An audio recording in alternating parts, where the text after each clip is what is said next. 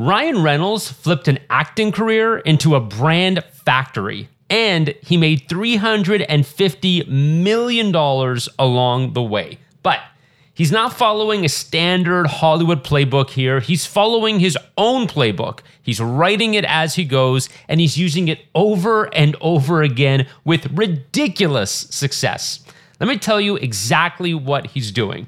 That's coming up in just a sec. If you're new here, my name is Jon Davids. I've helped my clients make over $200 million working with my marketing agencies. You can learn more at jondavids.com big companies, small companies, make sure you check out jondavids.com and of course, get on the newsletter while you're there. Follow me across social. If you like content like this, subscribe, comment, leave a rating, leave a review. Let's get to the show. You're listening to Making It with Jon Davids. All right, so let's go back to the early days, the 90s. Ryan's just starting out his acting career, and he's building a name for himself in TV and movies, first with small roles, then with some bigger roles. He's doing sitcoms, he's doing rom coms, he's got the occasional action flick in there.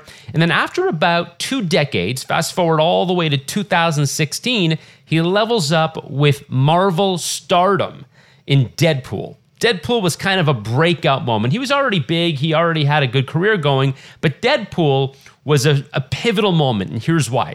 In a very savvy business move, Ryan Reynolds agrees to a measly $2 million fee to star in Deadpool, a lot less than what he could have made, but he negotiates a very chunky back end if the deal goes well. If the movie does well, he's going to make a lot of money on the back end. A lot of Hollywood stars have done this. Tom Cruise, Arnold Schwarzenegger. They take a small fee up front, probably not as small as 2 million bucks, but again, Ryan Reynolds didn't have the star power quite yet in 2016. So he takes 2 million bucks. The movie does really well, and that back end that he negotiated brought in 22 million dollars for Ryan. Easily his biggest payday to date. But those paydays are about to get a lot bigger as he's going to take that money and put it to work. And he does just that.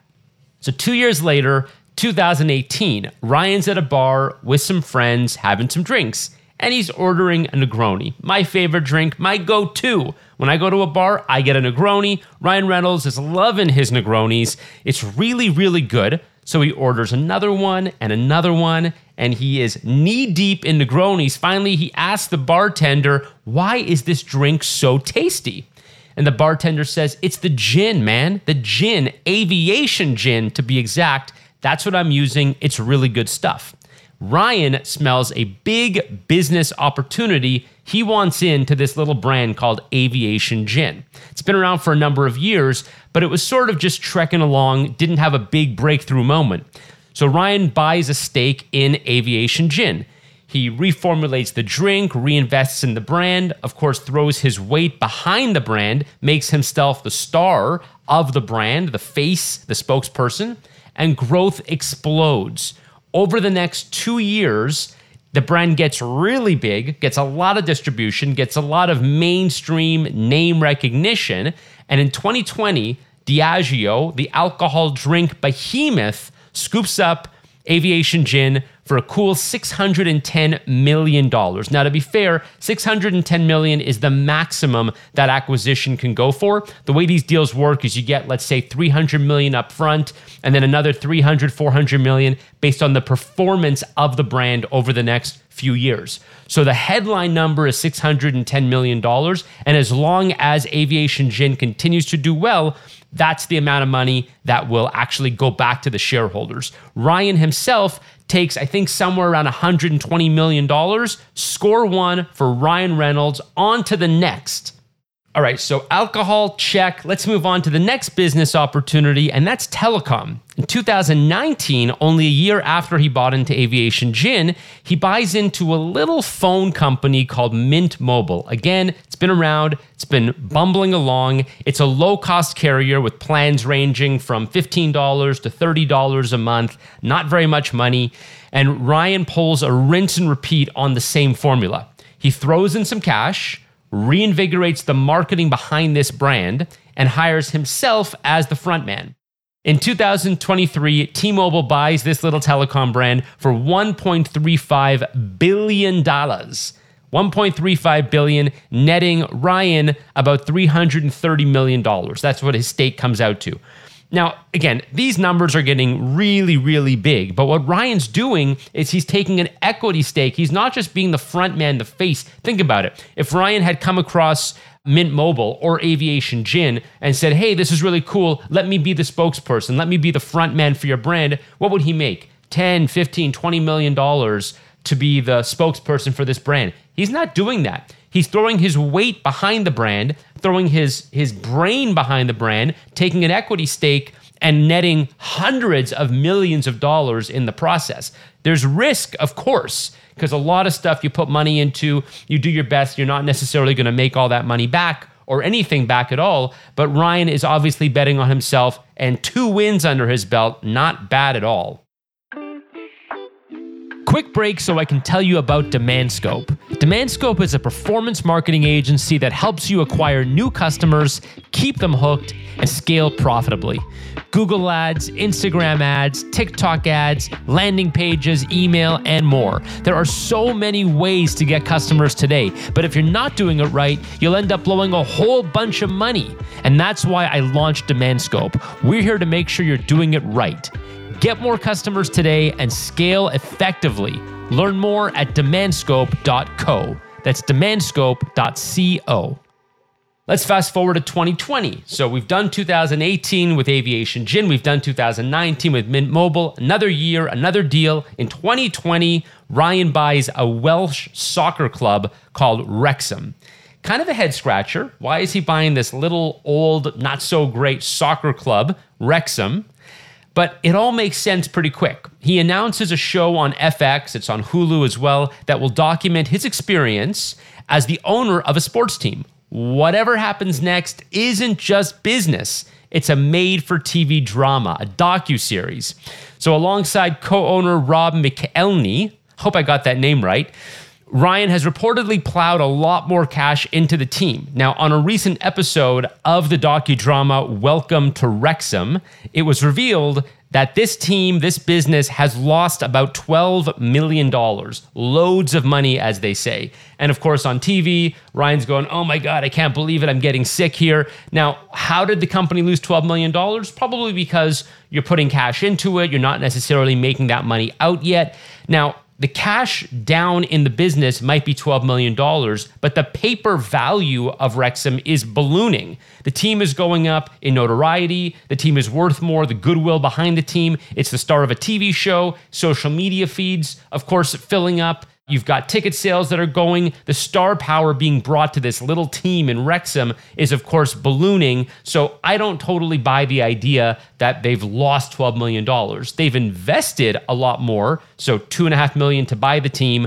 That's the price they paid. $12 million total. They're down. But listen, do you really think they're going to lose $12 million on this? I bet you they're making more than that just on the TV show. FX is probably paying them more than $12 million over the course of this show. So even if the team goes bust, which I don't think it will, Ryan's doing just fine. He's making a TV show, he's investing money in it, and at the end of the day, he's probably going to have a soccer team worth a lot of money. Either way, our boy's going to do just fine. Now, at the core, Ryan Reynolds is using a super simple playbook. He's a value add investor. He spots assets, figures out how he can help, and buys into the action. He wants an equity stake. Then he uses his creativity and star power to drive up the value. Now, when I say value add investor, what am I what am I talking about here? A value add investor is someone that comes into a business, invests in it, and then uses their unique value to drive up the investment in some unique way. So, for example, let's say you owned a manufacturing facility and there's a company that makes something, they manufacture something, but they're paying somebody else to manufacture it. If you bought that company and just integrated it into your manufacturing facility, you would be a value add investor because you're investing in the business, but the value that you're adding is that you're bringing in a manufacturing capability, bringing down the costs, and therefore bringing up profits and probably bringing up capacity as well. Let's say you have a a place you make clothing in Malaysia. You have a clothing company and you make your clothing in Malaysia. You got suppliers, you got factories, and you buy a clothing company in the US that is just bleeding money on their clothing manufacturing. But you can then take that clothing manufacturing that's being done locally, do it in Malaysia where you already have a setup, and you can pump out profit and grow the brand. These are all examples of value added investing. And it's the best kind of investing you can do, in my opinion. If you're going to be an active investor, you find something, you find a business that is really good at something, but not so good at something else. And that something else is the thing that you're very good at. This is what I do. I mean, in my own businesses, I'm really good at digital. I'm really good at social media. I'm really good at growing audiences online. I'm really good at marketing. And so when I see a business that's doing well, but maybe their customer acquisition could be a lot better, or their monetization strategy, or their business model engineering could be a lot better, those are things that I know a lot about. And so I can say, listen, I'm going to come in, you keep doing everything you're doing. I'm going to sprinkle on my value add magic, things that I know how to do really well. And together, we're going to make one plus one equal 10 because I know that together we can do a lot here. That is essentially what Ryan Reynolds is doing. And a lot of people look at this and just write it off because they say, he's a Hollywood star, he's just putting his name behind it. Yes, he is putting his name behind it, and that's saving some money rather than paying for an endorsement from somebody else. But he also has a marketing agency. I think it's called Maximum Effort. So he actually is the creative brain behind this. He's probably doing some business model optimization. I know when he bought Aviation Gin, he did some reformulation to the recipe itself. When he bought Mint Mobile, maybe he cleared up the packaging, maybe he worked on the product mix. And so he's doing a little more than just putting his name on it. But that is a big piece, and don't underestimate that. Again, he is going with what he can do, his unfair advantage, just like everybody should use their own unfair advantage. And the irony here is think all the way back to 2016 when he did that deal with Deadpool, when he said, Hey, I am going to take just $2 million up front, but give me a nice, healthy slice of the back end if this movie does well. Then he worked his butt off to promote that movie, and it did super well. And then he essentially had his equity stake, which paid off big time in the end. That deal he did with Deadpool is basically the same deal he did with Aviation Gin. It's the same deal he did with Mint Mobile. And it's the same deal he's doing with Wrexham. He's doing it even better with Wrexham. He's building a TV show behind this investment that he made. Ryan bets on companies, but really, he is betting on himself. And it's paying off big time. I want to know what you guys think about Ryan Reynolds. Let me know in the comments. Of course, go to jondavids.com, get on the email list. If you like stories like this, I got so much more across social media. Follow me wherever you want to TikTok, X, LinkedIn, Instagram, YouTube, of course. And I'll talk to you guys next time.